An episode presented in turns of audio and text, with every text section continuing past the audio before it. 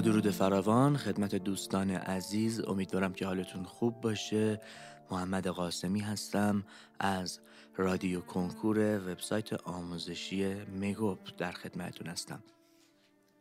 گفتمان این جلسه پیرامون سختگیری مثبت است و اینکه چگونه ما سختگیری خوب داشته باشیم. در اساس سختگیری اصلا چیز بدی نیست. اگر همراه با شفقت باشه. یعنی همراه با این باشه که شما با دلسوزی یک کاری رو که منافع بلند مدت خوبی براتون داره رو انجام بدید اصلا سختگیری چیز بدی نیست. مثلا یک دانش آموزی که می‌خواد کنکور بده می‌دونه که نتایج کنکور دادنش احتمالا براش احتمالا براش چیز مثبتی خواهد بود. برای همین این سختگیری میارزه اون لحظه انجام بده. اما یه وقت است این سختگیری رنگ و بوی شکنجه به خودش می‌گیره. از ناحیه فشارهایی که خصوصا در بیرون از طریق والدین و معلمین به بچه ها وارد میشه و توهماتی که نتایج منفی پیروز نشدن به شما میده. یعنی مثلا دانش آموز کنکوری دائما با خودش ممکنه فرض بکنه که من اگر قبول نشم چه اتفاق وحشتناکی می‌خواد بیفته؟ پدر و مادر من چه پدری هم من می‌خوان در بیارن؟ چقدر آبرون میره تو فامیل؟ چقدر پیش خودم سرخورده میشم؟ من چقدر بدبخت میشم؟ اگر شما توان پذیرش وضعیتت رو نداشته باشی یعنی واقعیت رو نتونی بپذیری و رفتار مسئولانه ای نداشته باشی این توهمات سیاه و منفی موجب این میشه که شما چون کار دیگه بلد نیستی برای خودت بکنی خودت رو به شکنجه و زجر بکشی. به جای اینکه یه کار موثر بکنی بری دنبال این که بهتر درس بخونی بهتر کار بکنی خودت رو در معرض شکنجه قرار میدی. و این شکنجه موجب میشه که شما اون سختگیرانه بودن معیارات بزنه بیرون و خودتو تو منگنه قرار بدی و در آخر هم یه باوری پیدا می‌کنی که به این ضرب المثل معروف فارسی نسبت میدی که نابرد رنج گنج میسر نمی شود و بر مبنای همین ضرب المثل نتیجه گیری می‌کنی که باید شکنجه بشم تا نتیجه حاصل بشه اما این یک باور کاملا غلطه. اصلا با رنج کشیدن چون رنج اساسا بار معنایی این واژه اساسا یک بار منف... معنای منفیه. حالا در برخی موارد استعاره هایی مثبت در ادبیات فارسی به اون داده میشه. اما اساسش یک بار من معنای منفیه. و شما فکر می‌کنی که باید رنج بکشی تا موفق بشی که این حرف کاملا غلطه. شما باید یک سری سختی هایی رو با شفقت پشت سر بگذاری و یک سری پارامتر برای سختی کشیدن مثبت رو یاد بگیری. سختی کشیدنی که همراه شفقت همراه دلسوزی برای خوده برای اینه که حال حال حاضر رو قربانی بکنی که نتایج بهتر و بیشتری در آینده داشته باشی. نه برای اینکه ببین چقدر فرق داره این دوتا دیدگاه. نه برای اینکه آینده بدتری نداشته باشی آیندت سیاه نشه بدبخت نشی والدینت بهت گیر ندن مدرست بهت گیر نده آبرو تو فامیل نره. تفاوت سختی کشیدن مثبت و منفی دقیقا در نوع نگاه و رویکرد ما به نتایجیه که قرار حاصل بشه. اگر شما روی کردت با شفقت به یک نتیجه مثبت در آینده باشه اون سختگیری که انجام میدی یک سختگیری مثبت میشه. اما اگر روی کردت به این باشه که من آبروم نره من بدبخت نشم زندگیم سیاه نشه سختگیری شما شکل و فرمش سختگیری, من... سختگیری منفی میشه. شما نگاه بکنید هر وقت که با نگاه منفی به نتایجی که قرار گرفته بشه تو هر عرصه ای چه کنکور چه غیر کنکور نگاه می‌کنید با نگاه منفی می‌بینید که استرس میاد سراغتون افکار منفی کنترل کننده میاد سراغتون حالتون بد میشه و نمی‌تونید کاراتون رو درست حتی انجام بدید و اصلا به جایی می‌رسه که اصلا تسلیم میشید دیگه بیخیال اون کار میشید. میگیم من اون کار رو انجام نمیدم. انقدر که داره به من فشار روانی میاره. می‌بینی؟ نمیارزه انقدر فشار روانی. اما هر وقت شما یه سختگیری رو پیشه می‌کنی که این سختگیری همراه شفقت و امیده یک آینده بهتر از حال حاضر که داری رو ترسیم می‌کنه اون سختی ها یک احساس مثبت رو در شما زنده می‌کنه که اصلا شما رو قویتر می‌کنه. شما رو تاب آور می‌کنه. اصلا امکان نداره یک سختگیری مثبت شما رو ضعیف بکنه. قطعا شما رو قویتر می‌کنه. نگاه بکنید یک نفر ورشکست میشه و یه آدم ناامید میشه میره گوشه خونه میشینه و دیگه هیچ کاری نمی‌کنه تا آخر عمرش. این آدم دقیقا داره سختگیری می‌کنه به خودش. دقیقا داره سخت می‌گیره به خودش که اون زندگی خوبی رو که داشته قبل ورشکستگی رو دیگه الان نداره دائما حسرت می‌خوره مستربه و شکایت می‌کنه و شدیدا داره به خودش سخت می‌گیره. اما نتیجهش چیه؟ اینه که هیچی نداره و هر روز داره ضعیفتر میشه به واسطه اون سختگیری منفی. اما یکی ورشکست میشه. ممکنه اصلا کار به اینجا بکشه که بره تو خیابون شیشه ماشینا رو تمیز بکنه. کار به اینجا بکشه که بره تو خیابون شیشه ماشینا رو تمیز بکنه. ولی اون آدم من به شما قول میدم اینقدر این بستر فکری سالم و درستی داره این سختی هایی رو که در مسیر پدید میاد و سختگیری های درستی که باید به خودش بکنه رو با شفقت و امید پیش می‌بره که هر روز قوی تر از دیروز میشه. چرا که این آدم مثلا قوی هم هست و می‌تونه ادامه بده انقدر قویه. می‌تونید سرچ بکنید. شما الان حسن علی اکبری راد در اینترنت سرچ بکنید. اصلا من نمیگم. ایشون اصلا این قصه رو داشت تعریف می‌کرد در اون سالن. بچه ها گریه می‌کردن زار می‌زدن. خودش وقتی داشت تعریف می‌کرد. سال 74 اگه اشتباه نکنم یا 76 به جرم یک اختلاسی که پیش اومده بوده این واقعا یک آدم قربانی و یک آدم بیگناه به زندان میفته یک آدم قربانی و بیگناه به زندان میفته و براش سی سال زندان می‌برن. واقعا یک قربانی. این میفته زندان و یک روز که زن و بچهش از مشهد داشتن می اومدن که ملاقاتش بکنن در مسیر تصادف می‌کنن و همه بچه هاش به همراه همسرش کشته میشن.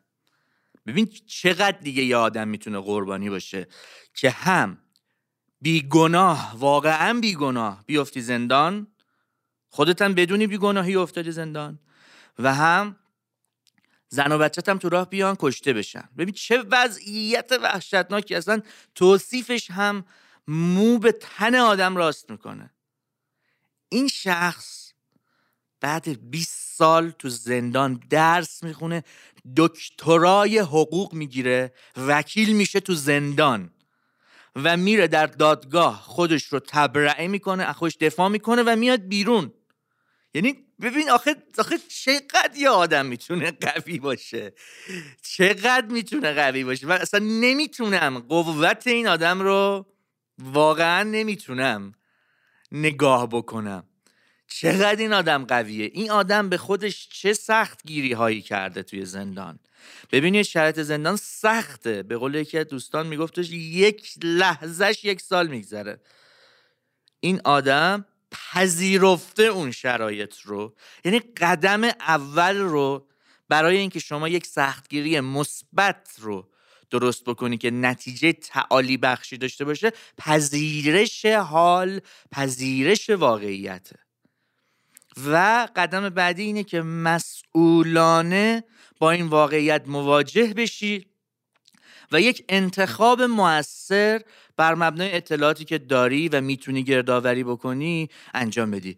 این آدم واقعا هیچ راه دیگه ای نداشته جز اینکه خودش وکیل خودش بشه. و بیاد از خودش دفاع بکنه. و واقعا این واقعیت رو پذیرفته بوده. من ببینید اصلا وضعیت هایی که شما ها دارید اصلا بچه بازیه. یعنی وقتی یه دانش آموز میاد من میگه آره مثلا بابای من هر روز میاد منو کنترل می‌کنه در برابر این رویداد وحشتناکی که دارم من توصیف می‌کنم مثلا بچه بازیه. من نمی‌خوام بگم شما هم باید همچین وضعیتی رو تجربه بکنید ولی می‌خوام بگم انسان همچین پتانسیلی داره که بتونه سختگیری های مثبتی رو برای خودش قائل بشه که به واسطه اونها تعالی پیدا بکنه. ایشون دفاع کرده از خودش از زندان اومده بیرون و خیلی جالب بود. این دوستمون داوود تعریف می‌کرد میگفتش که اومده به من داره میگه این case ازدواج همه این خانم مثلا خودش 57 سالشه نزدیک 60 سالشه. یعنی ایشون 37 سالگی رفته زندان الان مثلا 57 سالشه.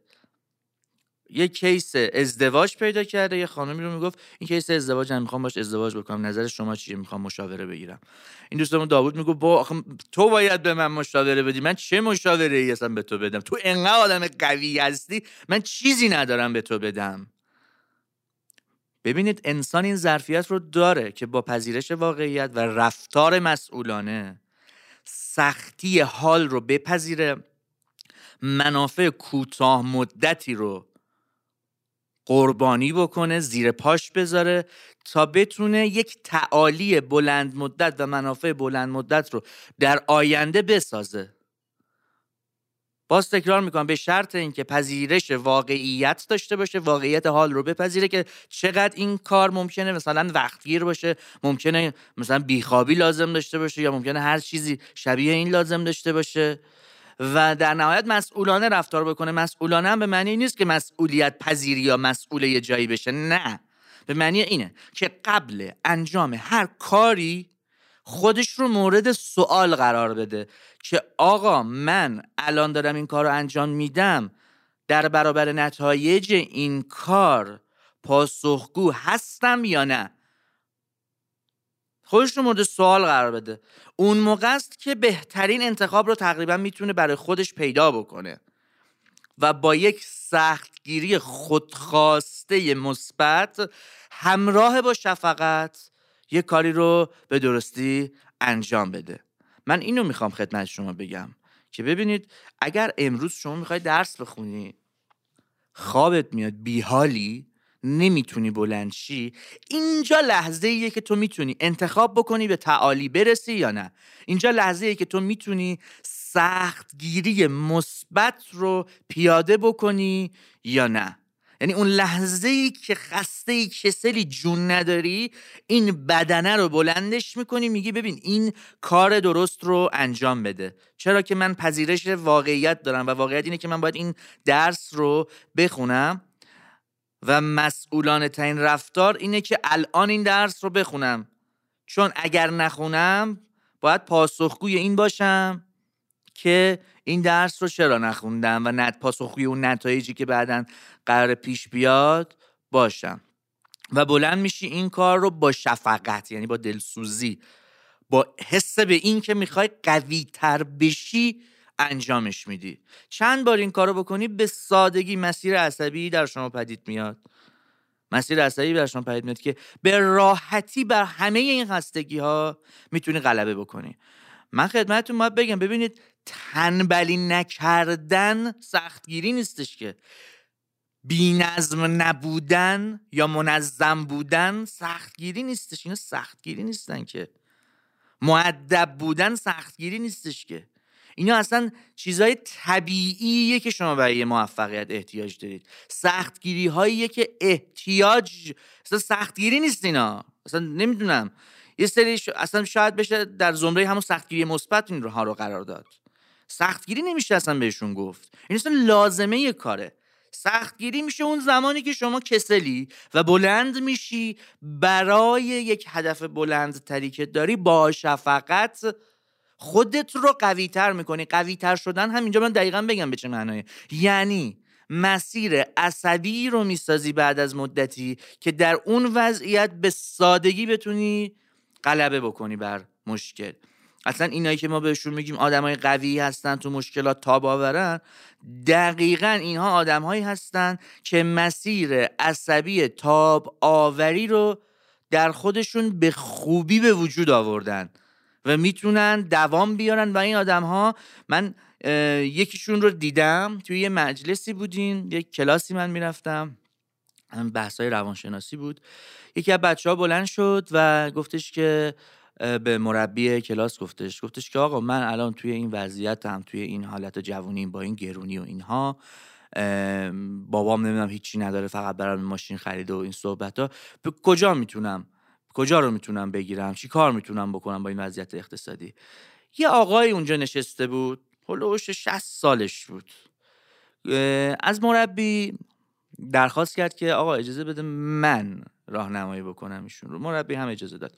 اون آقا خودش کارخونه دار بود در پاسخ به این دوستمون که این حرف زده بود گفت ببین منو همین الان به جرأت. یه جوری اصلا می‌گفت که مطمئنم داشت راست می‌گفت. می‌گفت همین الان منو برداری. ببری بذاری توی یه از این کلان شهرها. فقط یه دست لباس تنم باشه. یه دونه کلان شهرها یعنی مثلا مشهد اصفهان شیراز تهران. من پنج سال دیگه کمتر کارخونه به تحویل نمیدم. اصلا اونجا یه بحث خیلی جالبی هم پیش اومد. حالا اگه جاش باشه اصلا توی یه جلسه در مورد با این موضوعات می‌کنیم. چرا این آدم این حرف رو می‌زد؟ به خاطر اینکه حقیقت اینه که شما اگر امروز صاحب یک کارخونه می‌خوای بشی صاحب یک کارخونه قرار بشی باید شخصیت یک کارخونه دار رو داشته باشی. شخصیتش رو داشته باشی به هر حال راه ها راه ها و موقعیت و شرایط و امکانات بسیار زیادی وجود داره که شما بتونی اون کارخونه رو را بندازی. به شرط اینکه تو شخصیت اون کار رو داشته باشی.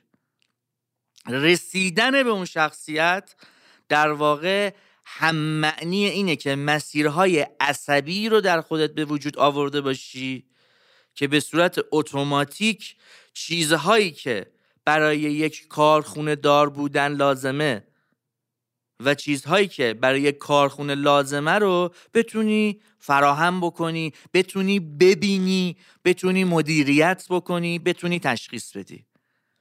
بحث بسیار جالبی رو همونجا مطرح کرد و خیلی قشنگ داشت برای این دوستمون توضیح می‌داد که می‌گفت الان شما با این مدل تفکرت ولت بکنن تو خیابون چی کار می‌تونی بکنی؟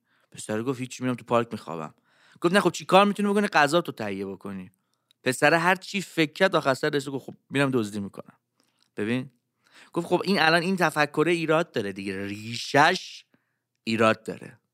بحث من اصلا اینجا این نیست ما اصلا بحثمون رو کنکوره. ولی ببینید اینا بحثای بسیار مرتبطیه. شما این بستره رو باید سالمش بکنی. بستر سالم باشه همه چی درست میشه. خودش خیلی جالب یعنی اصلا خود من یعنی بلند شدم پرسیدم. گفتم که خود شما چی کار می... چی کار می‌کردی؟ اگر اگر که بندازیمت مثلا توی یه دونه کلان شهر وقتی هیچی نداری ته جیبه چیکار میگه هیچ.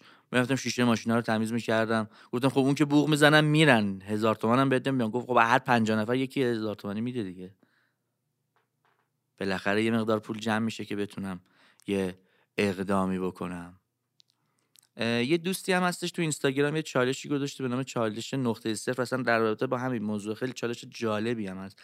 اگه نگاه بکنید بعد نیستش. اسمش سعید هم هست. حالا مؤسس لیون کامپیوتر ها این چالش رو درست کرده. اصلا آدم پولداری خودش.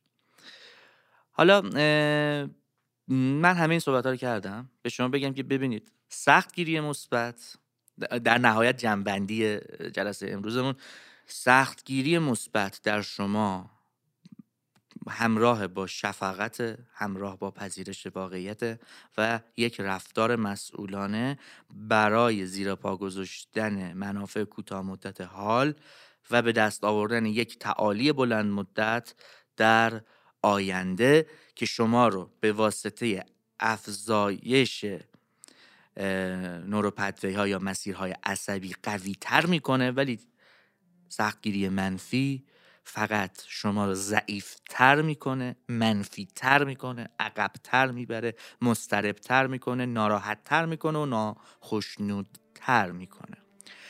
خیلی ممنونم از اینکه در این جلسه من رو گوش دادید. بدرود.